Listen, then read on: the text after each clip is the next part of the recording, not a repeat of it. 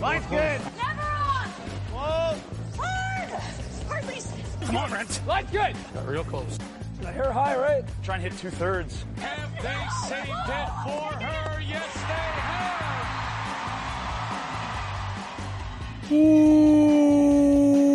Welcome to Game of Stones, everybody. I am Sean Graham Scott. Alongside, as always, hello, Scott. Sean, it's a great day. Uh, curling season is now officially over. It is. I th- I think I uh, unless there's any other events uh, out there, but you know what? What are your what are your plans for the summer vacation? Uh, you know, just take it easy, relax. You know, it's been a very stressful year. Just uh, maybe slow down a little bit from the very hectic life of the the past few months, and Mm-hmm, mm-hmm. see where the wind takes me. So you know, like probably spend more time at home. Uh, Yeah, yeah. Spend some time around the house. Maybe get some stuff done yeah, yeah. that I haven't Uh, had time to do around the house. You know. F- fair enough. Fair enough. Fair enough. So, Sean, uh, we're here to talk about the men's power rankings this week, Yes. coming off a terrific U.S. Nationals, uh, both the men's and women's team there. Yeah, wonderful event. Uh, congratulations to everyone for being able to pull that off. We know how difficult these events have been to run in this environment, and uh, you know some some great games over the course of the week, and uh, some worthy champions there, Scott. Yeah, so big congratulations go out to uh, team Dropkin. for their big win on on the men's side and on the women's side with team, Cory Christensen. but a good job by all teams participating. Yeah, hundred percent. Uh, so so well done to everyone out there, and uh, now we can turn our attention to the summer. And as we did last week, we're going to do some more power rankings. Thank you to everybody for the feedback last week on on my rankings of the women's field. And Scott, now it's your turn as we bring on the men. It's raining men. yeah so so we we mentioned this a little bit off the top last week i'm very much an eye test kind of person see who Mhm. wins the games kind of go gut feel a little bit but you wanted to delve a little bit more into the numbers for your rankings I did, Sean. I did. And so what I did was I looked at the current world rankings. Uh, for as flawed as they are, they do provide a bit of a barometer. Uh, I also looked at KenPom's rankings, which are interesting because they weight recent results a lot more heavily than do other systems of rankings. So sure uh, you do have some outliers when it comes to that, but it, it does a good job of capturing sort of who's hot in the moment. yep Uh, and then I also looked at some of the the statistics, and we've talked about the hammer factor before, Mhm. uh, and it's something that uh, Curl with Math blog run by kevin palmer Kevin Palmer, exactly. Yeah. Uh, so him and his podcast uh, and his website, Curling with Math, or Curl with Math, I think, uh, they've talked about the hammer factor before, and this is a stat that I've used when we've simulated our world championships. I've used hammer factor as a way of gauging um, performance, uh, predictive performance. So, what hammer factor is is a, a sum of the hammer efficiency of a team plus their steal defense. okay So if you're really good at defending against the steal and you're really good at converting with the hammer, you'll have a very high hammer factor.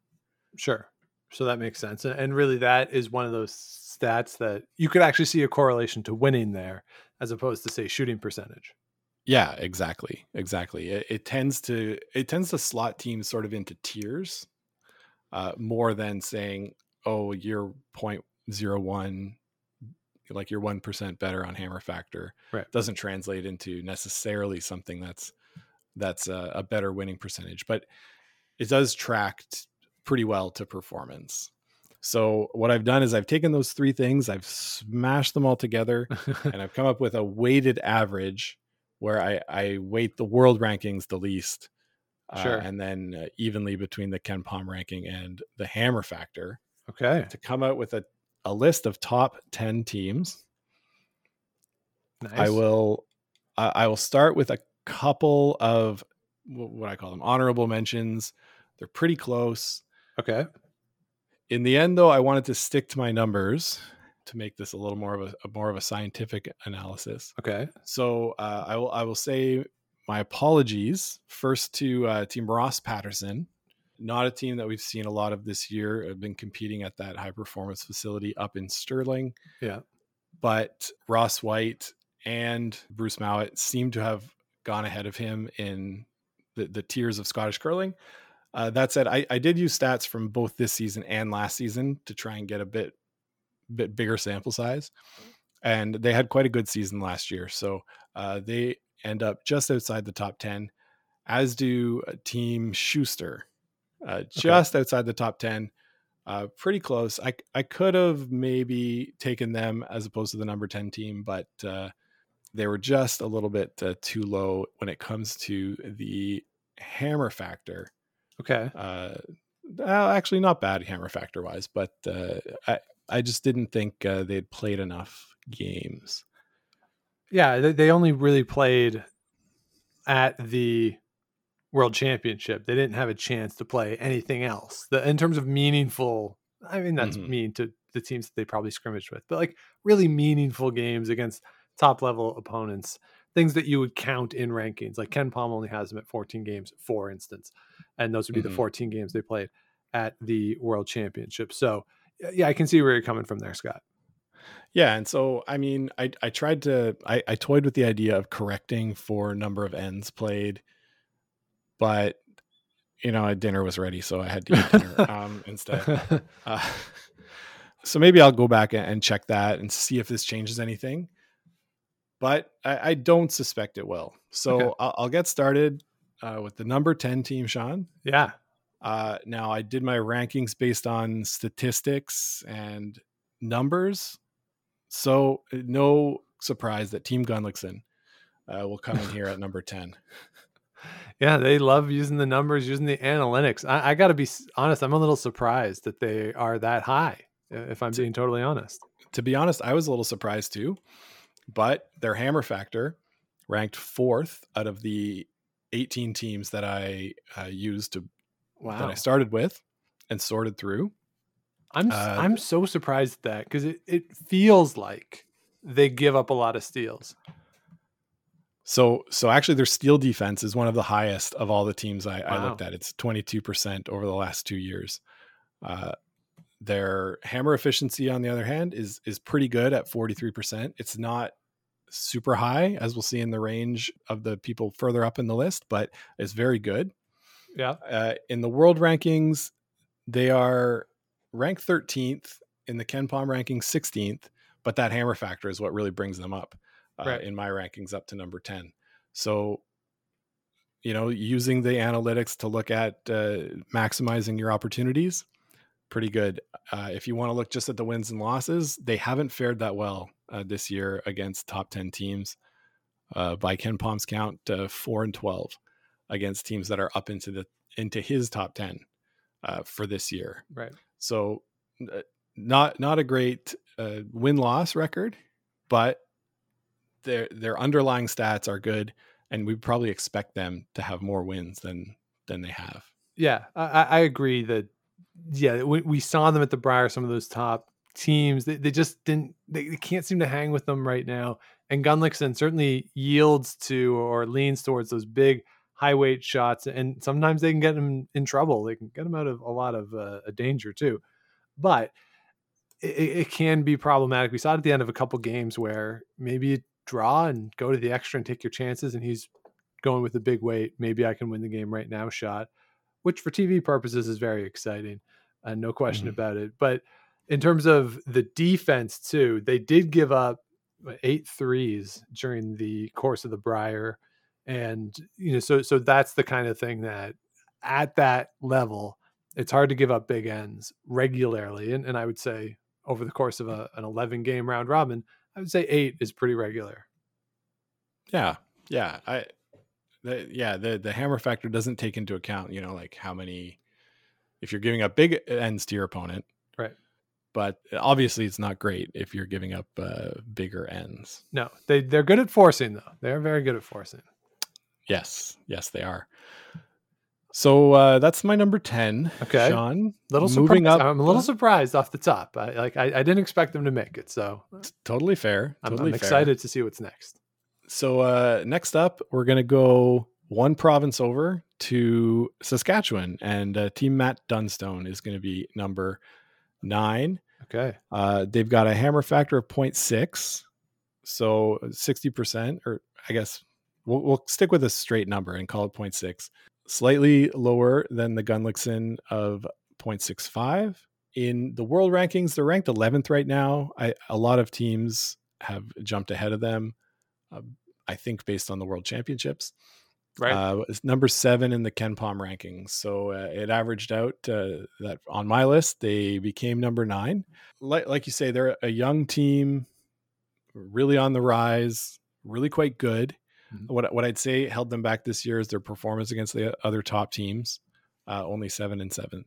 So they're they're one of these teams that beats up on everybody they should and gets in a bit more of a dogfight with those other top 10 teams and needs to just push that a little more to, to get over the edge. Yeah, and that's the next step for any young team is getting over that hump and and back to back Brier semifinals. Made the playoffs at the Players mm-hmm. Championship as well with a, a four and one record at that event. Missed at the Champions Cup with a two and two, but I, I, I honestly would have expected them to be a little higher in terms of you know where I might put them on the the eye test because of their position as an ascending team. That Sure. you know, Matt, I, I think at this point, Matt Dunstone himself has all the shots. And when he was throwing a couple years ago for Steve Laycock, he didn't have all the shots. Uh, now he does. And certainly the team obviously is a lot stronger because of that. Moskowy, the performance in the semifinal is the best game, all around game I've ever seen him play. So if he can keep that up, we're big Kirk Muyres fans on this show. I think that Mhm. brings such a great dynamic to the team, just in terms of personalities, keeping people talking. He's in that. He's like a John Morris type, where he can just talk about the game all the time, and that level of energy is really good for the team. So in, in an eye test, I'd have him a little higher, but if the numbers have him at nine, numbers have him at nine. What I'll say about the men's list is it's a little more Canadian heavy than the women's list was, which I think bears out right in Yeah. in what we think of of the men's game a little deeper in Canada than the rest of the world uh, notwithstanding the results we saw at the men's world championship with you know five teams finishing ahead of Canada but uh, it there's a very deep Canadian contingent with a few very very strong international teams Yeah, I totally, I totally agree. I, you know, the the Scotties is a little easier to try to handicap than the Brier is, and the men's world is a little easier to handicap than the women's worlds. You know, it's sort of the inverse internationally from what you see domestically, almost. hmm So yeah, I think I have three international teams in my top ten, and I will get to the first one now with number eight, and that is going to Team de Cruz out of Switzerland. Sean Okay. Team de Cruz, number ten in the KenPom rankings, number nine in the world rankings. Uh, they were number nine in terms of hammer factor on my list, so pretty steady a team. This year, they really suffered playing against those other top teams in the the Swiss championships and again again in the world championships not as good Mhm. but they're a very strong team overall. A medal contender at any euros or worlds sort of ran into a wall at the men's worlds this year having to play three games in one day uh, ran out of steam in that second game. So I, I think this is a pretty fair spot for them number eight in the world uh, what do you think No, I, I totally agree. I, I think this is a, a good spot for them. Yeah, they did run out of steam there at the the the last day, although they did win the last game. Right, they did beat the they Russians. did win the bronze yeah yeah, in the last game. They lost that middle game to Sweden in a in a, blowout, eleven to three in that game there. But you know, they they were the the the last team to make the playoffs. They went eight and five, so they were out of all the playoff teams. They were the worst of them. A game better than Italy and Norway.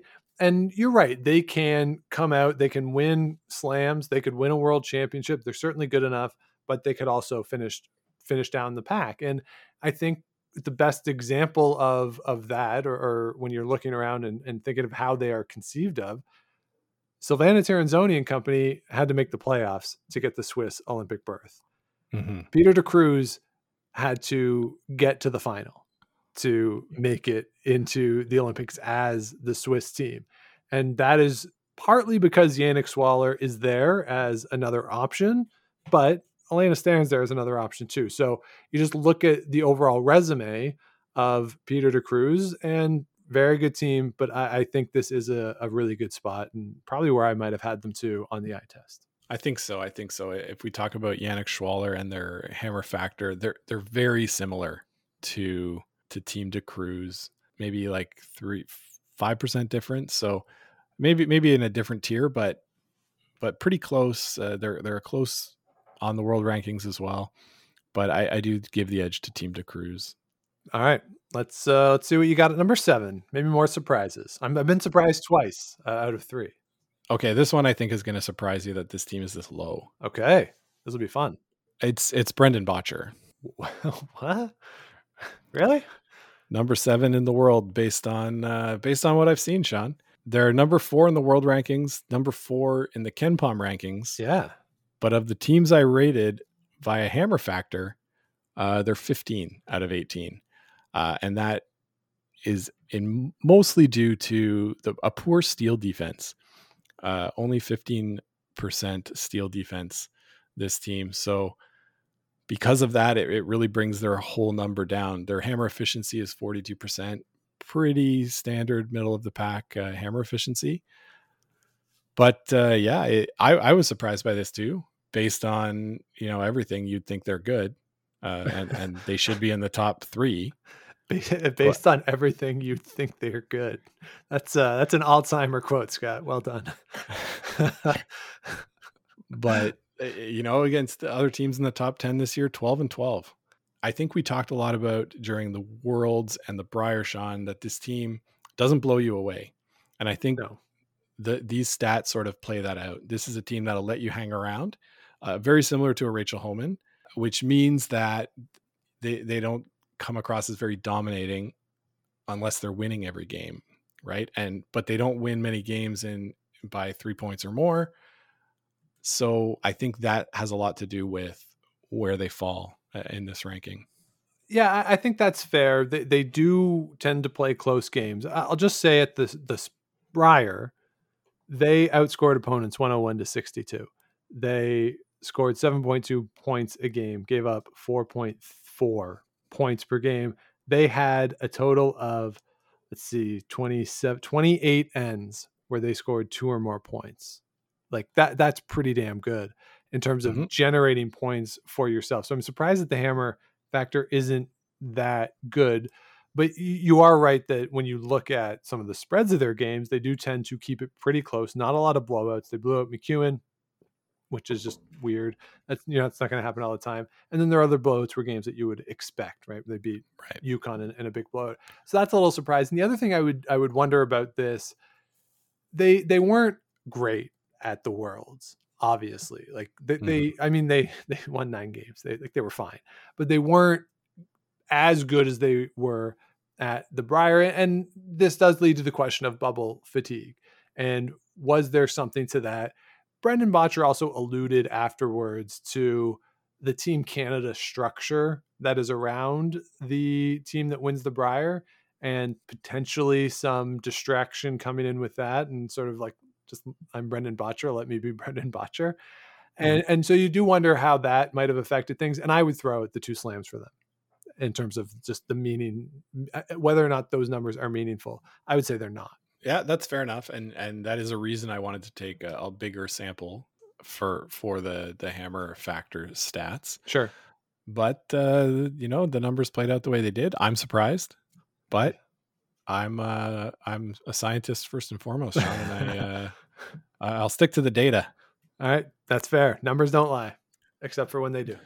Except for when they do. So uh the next two teams were were exactly tied in my weighted average, but I've broken it based on performance this year. So number 6 team will be Brad Jacobs. Okay. Brad Jacobs' team, uh, 48% hammer efficiency, 12 steal defense, pretty low steal defense, uh, you know, 0.12. Yep.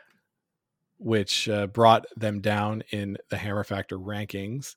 Uh, Team Jacobs number one in the world right now, uh, according to the world rankings. Let me double check that. That doesn't seem right. No, they they had a run. They won three slams last year. That's right. They had That's the run right. of three straight slams last year, and so you bank those points. And with no points this year, they're still. That's that's why is because they went on that crazy run last year during the the slam season. So that's uh, best eight results this season 100% of last season's points. Uh, yeah, that puts them uh, pretty comfortably in first place in the world rankings. In the KenPom rankings, they are lower than that. I want to say I have them at three here. Three. Yeah, that's right. Uh, third there, but it is the hammer factor that's dragging them back again to the number six position. Again, this year, seven and 10 against first place team or top 10 teams. So uh, that's where they seem to struggle a bit this year. We saw them struggle at the Brier uh, as well. So they come in at number six. Yeah, uh, yeah, they finished down the pack at the Brier, going seven and five. They lost in that championship pool to Cooey and Dunstone. They also lost to that crazy uh, Glenn Howard, uh, Wayne Middaugh team. Uh, The big loss, or the, maybe the most surprising loss for them, was when they lost to James Grattan, of course. And I, I think this is fair for this team. Honestly, it's probably higher than I would have put them. Even, yeah, they they win those slams, but maybe it's just because they had such a peak seven years ago now that you kind of expect that from them, but they haven't been able to replicate it since Olympics Brier on the, Mhm. the highest stage, or at least for me, what is the highest stage? It's just you know they've gotten to find they've they've been in other Brier finals, they've had success at Briers, made playoffs at Briers, but just not being able to get over that hump of winning another one, in my head, kind of sets them back a little bit. And then if you're looking at power rankings as as going forward, what do you expect going forward? You can't imagine that this is the team of these four past this season. So, you know, as Yeah. a future looking ahead, this foursome, it, it doesn't feel like it's long for the world. Jacobs even talked about retiring potentially at the end of the mm. cycle and whether or not it's worth worth it to keep playing. So, yeah, I, I think having them here is is fair, if not a little high from where I might put them. Right, right. And and so I would expect a lot of people to think, hey, Brendan Bottcher should be higher than Brad Jacobs. Yeah. Well, maybe, but what I'm what I'm seeing is not not telling me the same story. All right. That's fair. So next up, Sean, number five. This team was exactly the same uh, statistics as Team Jacobs: forty-eight percent hammer efficiency, twelve percent steal defense, and it's Team Bruce Mouat. Wow. They, I mean, if I'm talking, if I'm talking about the last, you know, four weeks, Yeah. yeah, pro- they're probably a lot higher. They're probably number one, and you know what? They are in KenPom's rankings. They had a great year this year. Uh, definitely a great team, and one that's I would say on the rise. If I was, you know, thinking about future possibilities, like projections a bit, I think they would be higher. But uh, that's uh, that's where they rank right now. the The world ranking of being fifth sort of brings them back a bit. That's where I've got them. What do you think? I think that's insane. I think they're much better than the fifth best team in the world right now. That they won the two slams, uh, silver medal at the World Championship. They, as a team, were the second highest shooting percentage at the Worlds at eighty-seven percent. Second in the draw shot challenge as well, finishing just uh, an an inch or a centimeter back. They use centimeters, I think, a, a centimeter back from the Swiss team of Peter de Cruz. This team was a buzzsaw in the bubble. And again, if you, you mentioned it, this is ascendancy for this team. They're just getting better and better. There was a, a really good interview that Bruce did with the BBC before the mixed doubles, where he said that he's starting to believe now that they are one of the best teams in the world and they that they can compete with anybody. And there there is this idea that in curling, as a skip, it, you're not in your prime till your 30s. You have to learn how all of the strategy works. You have to see angles, you know, the 10,000 time thing from, from Malcolm Gladwell. And it just takes so much time, so much repetition to get to that point. And if he can get there a couple of years earlier, in, in the same way Brendan Bottcher potentially can, where you're winning these high level events regularly, th- this is going to be a lot of fun And Mhm. I, I said it at the men's worlds and during the slams, I'd sign up for a decade of Mouat Bottcher world games. Now that is going to be interrupted because I would also sign up for Bottcher Dunstone Brier finals for a long time. So certainly Dunstone would win some of them. But overall, I, I think this is too low for this team based on what we saw over the last four months. Yeah, yeah, I can uh, understand that. Uh, your recency bias might be uh, clouding your judgment a bit, but uh, I, I get where you're coming from, and I'm I'm following what the data is telling me. Yeah, I just think it's crazy that they they're the same as Jacobs. I, I think they're just you know at very different points of the career. You know, and and Yeah, Yeah, I, and so I that's agree. why I use the the eye test to, to to differentiate, and which is what you've done here. Yeah, yeah, I, that's how I differentiated the two based on recent performance, right? Yeah. Uh, so moving up, Sean, next in the rankings is going to be Kevin Koe. Okay, They uh, have a, a pretty crazy, insane hammer efficiency the last two years of 0.5. So converting 50% of the time with your hammer. That's very good. Uh, for those of you who don't know, uh, uh, 16% steal defense uh, adds up to a total of uh, 0.66 hammer factor. This is the third highest hammer factor of the field. Uh, in the KenPom rankings right now, they're fifth. In the world rankings, they're down at 10, which I believe is mostly due to Colton Flasch leaving the team. So they're, uh, you know, the points are a little lower. makes sense. And Yeah. and they brought in John Morris, who didn't really have any, didn't have any points. points, So uh, that that brings the team down a bit. But Sean, this is one of the best teams in the world, no doubt. Uh, sometimes you get cooeyed, sometimes Koe gets botchered, and uh, you know it could have just as easily been Kevin Koe going back to the World Championships this year. They they've been to what is it three in the three of the last six. They're yeah, something like that. They're really good. pretty uh, pretty good. Yeah, They're pretty good. What do you think? I, I think that's fair. I, I, you know, the question that surrounds this team moving forward is, you know, is 38 minutes enough time for Kevin Koe to play a, a 10 end curling game, with especially with John Morris there, and and I think that is the thing that, I mean, it's fun when Koe Koe's people, but uh, you'd also think that maybe he could be more effective if he manages time through the course of the game better, and that is the thing moving forward is the communication. It was not great at times during the Brier to watch this team and to see the almost, I, I don't even want to call it like the communication, let's say the lack of communication between the four of them. And over the course of the summer, I think that's what they're really going to have to focus on. All four can make shots. Having John in the house, I would argue he's probably a better person to be in the house than BJ Neufeld. Uh, that was the right decision. And I think having John throw third makes a whole lot of sense too when they made that switch. Mixed results at the Mhm. two slams, but first time they've done it. So so you can't really take that for too much. So it, really is it's certainly not a question of ability or execution. To me it's just a question of communication and and how the four of them can come together over the summer and, and make that run at the trials. Yeah, that's that's fair. I think I think based on the the trials coming up, it's going to be uh, Kevin Koe, uh, a team that we'll still talk about, or Brendan Bottcher, the the favorites, right? Yeah. Uh, I have Brad Jacobs a little bit higher.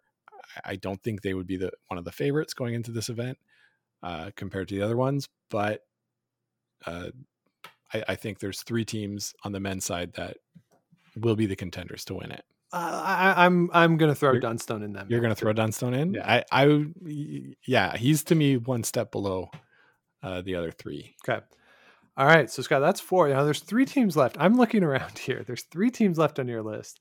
I feel confident that I could guess two of them. I have no idea who the third team is going to be. Really? Yeah.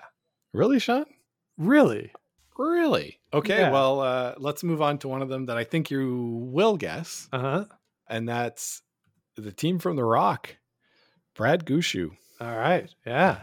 coming in at number three here on uh, the rankings. Uh, world ranked number three, KenPom ranked number two. Uh, hammer factor a little bit lower than the rest of uh, the teams. Uh, number nine on a hammer factor list, only 0.61. Uh, it's mostly due to the steal defense not being as high as some of the other teams.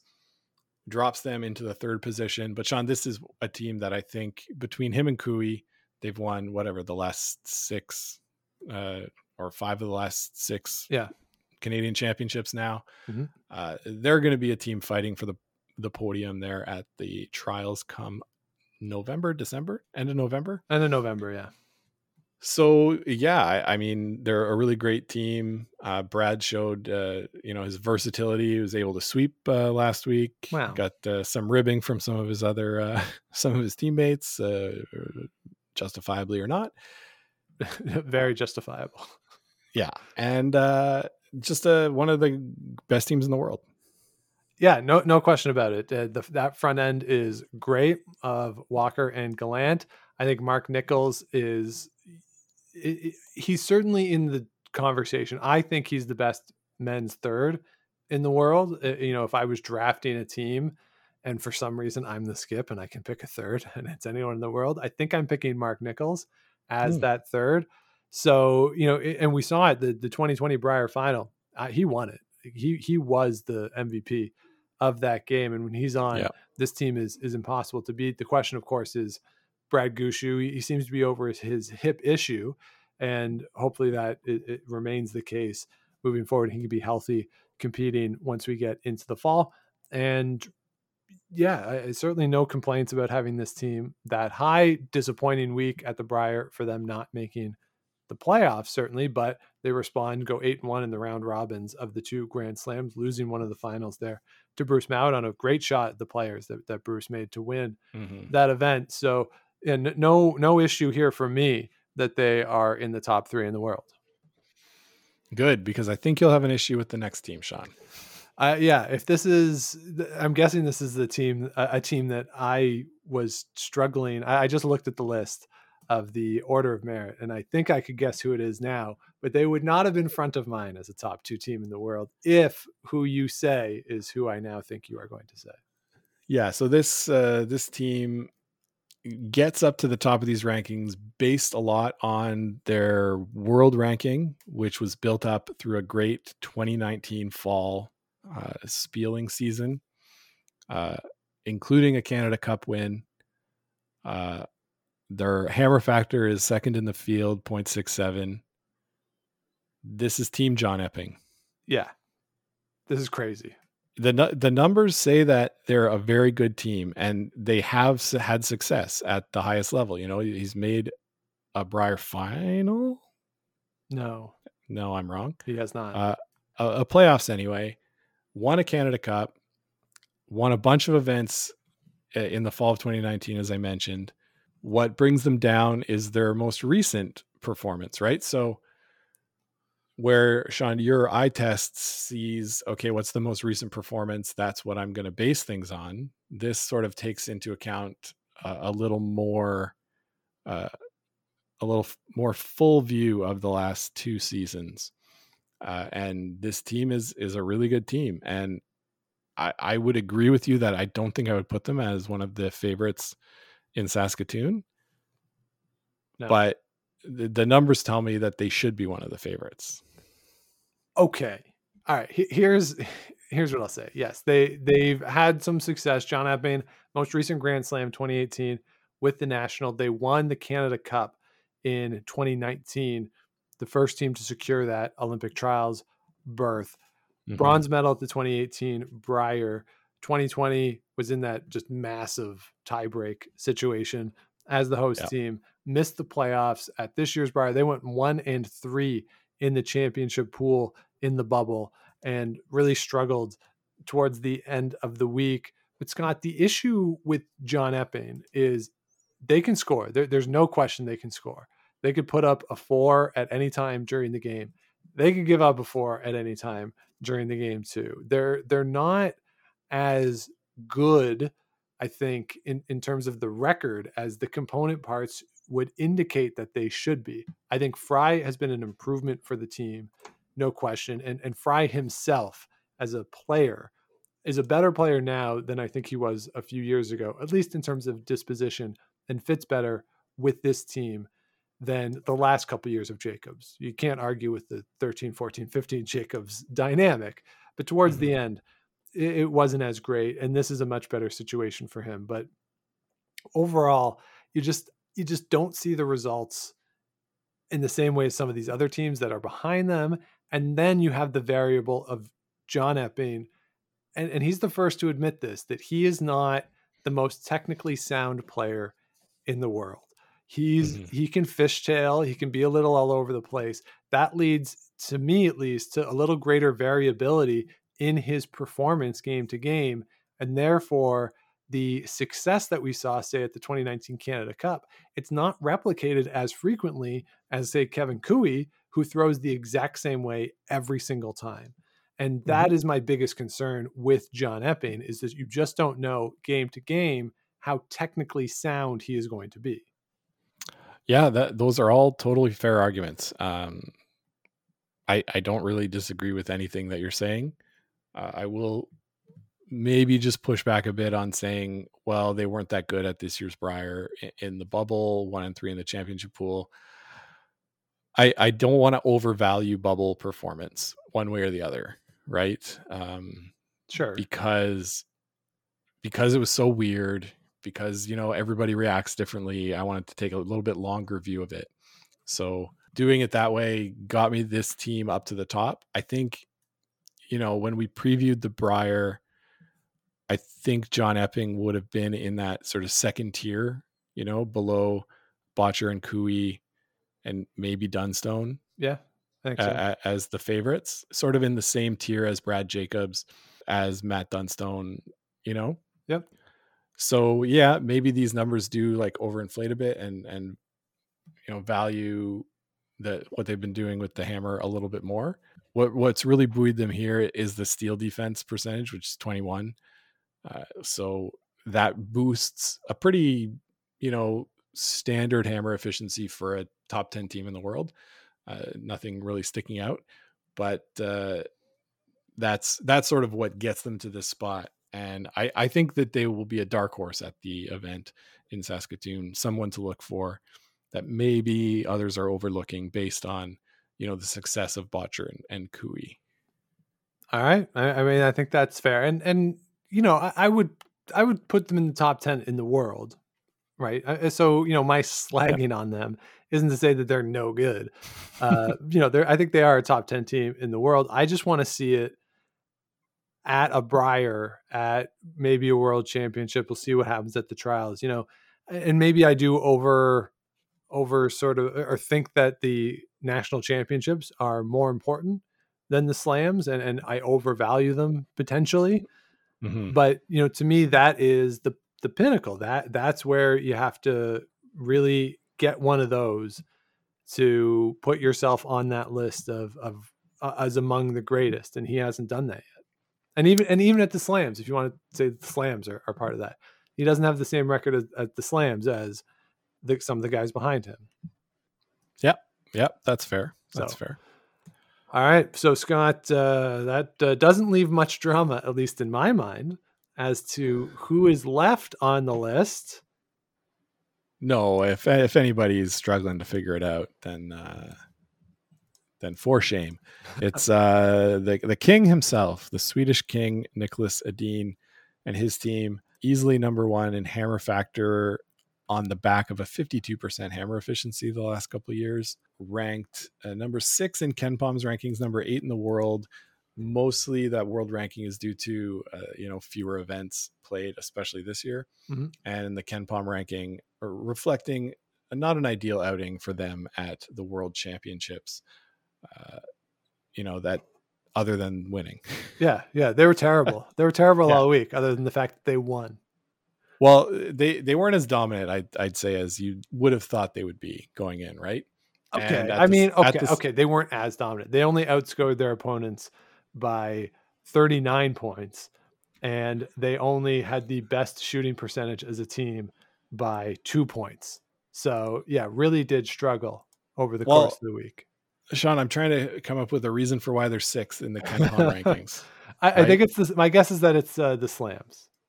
Yeah and nine and eight against other top 10 teams uh, based on uh, those numbers there. So, uh, despite all that, Sean, their hammer factor leads them to number one. Great team. They're definitely a gold medal favorite at the Olympics in 2022. And that what's Niklas Edin won? What is it? Five world championships now? Is it six? I can't Five. even count. Five, So five, five. yeah, five, and he's won five of the six World Championship finals he's been in. So he's made six finals and won five of them. That's it's a pretty good record.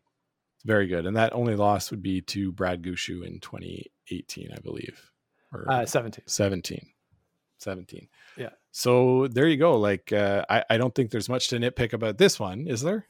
No, no, really, really good. Uh, they're they're great, and you know, seven euros on top of that. Uh, he's he's won the World Juniors. The only thing left for him to win, again, uh, similar to to what we said about Anna Hasselborg last week, unless you want to go win the seniors and then eventually the Masters, if that's really important, you still have those left to win.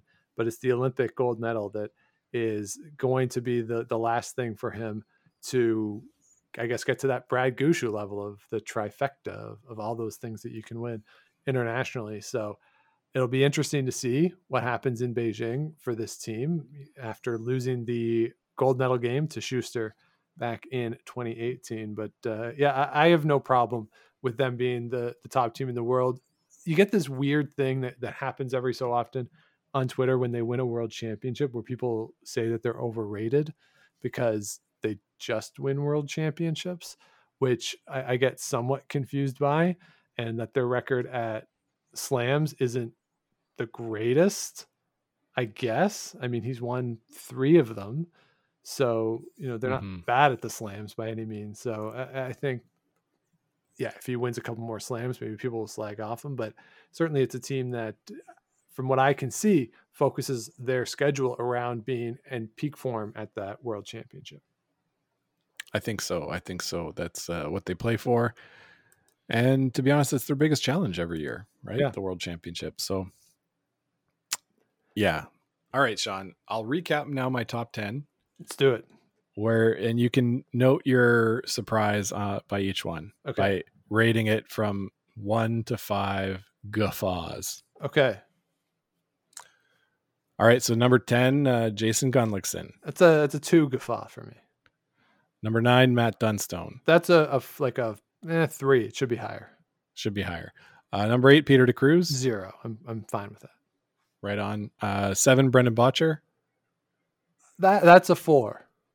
Okay. Four. It should be higher. you should be higher. Yeah. Number six, Brad Jacobs. I think it's a one. Maybe I think I'd have him lower. Okay. Uh, five, Bruce Mouat. Um, four. I'd have him higher. I think they're two. You think they're two? Yeah. Uh, four, Kevin Koe Uh, that's a uh, that's a zero. I think that's a good spot for him. and Brad Gushue number three. Yeah, I'm I'm good with him at three.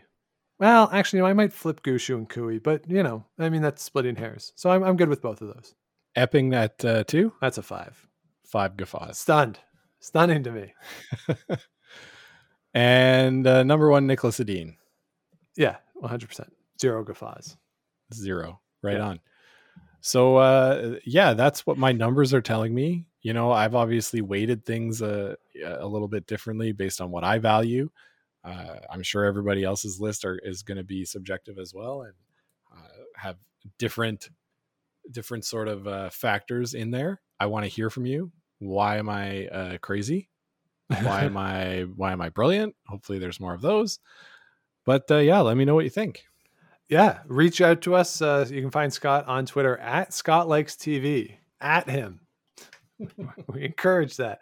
Uh, you can also let us know what you think of these rankings uh, on Twitter, Instagram at Game of Stones Pod, or just hit us up on email, Game of Stones Podcast at gmail.com. Scott, well done. Thanks, Sean. That was uh, a lot of fun. You know, pouring over the spreadsheets like I like to do. Yeah. And you you done it good, buddy. Thanks, man. All right, so that will do it for this week's episode. Thank you, everybody, so much for listening. Please do subscribe if you have not yet, wherever it is you get your podcast, likes, rating, comments, all that fun stuff. As we said, reach out to us on social media at Game of Stones Pod or email Game of Stones Podcast at gmail.com or head on over to gameofstonespod.com. All of our past episodes are there, plus links to the merch as all the proceeds from t-shirts are going to Food Banks Canada, all the rest of the merch to the Sandra Schmirler Foundation, and we are matching all those proceeds. So head on over, check all that stuff out. And we will be back with you next week for another new episode as we are fully into this summer swing, publishing new episodes every Tuesday until we get to the fall and start to get back into the swing of covering some of the events. Some great ideas on tap, Scott. Yeah, I'm looking uh, at your idea list right now. It looks really fun. It's going to be good stuff. Yeah, so do join us for all that starting next week. But until then, keep those brooms on the ice and don't dump that intern. Make the final.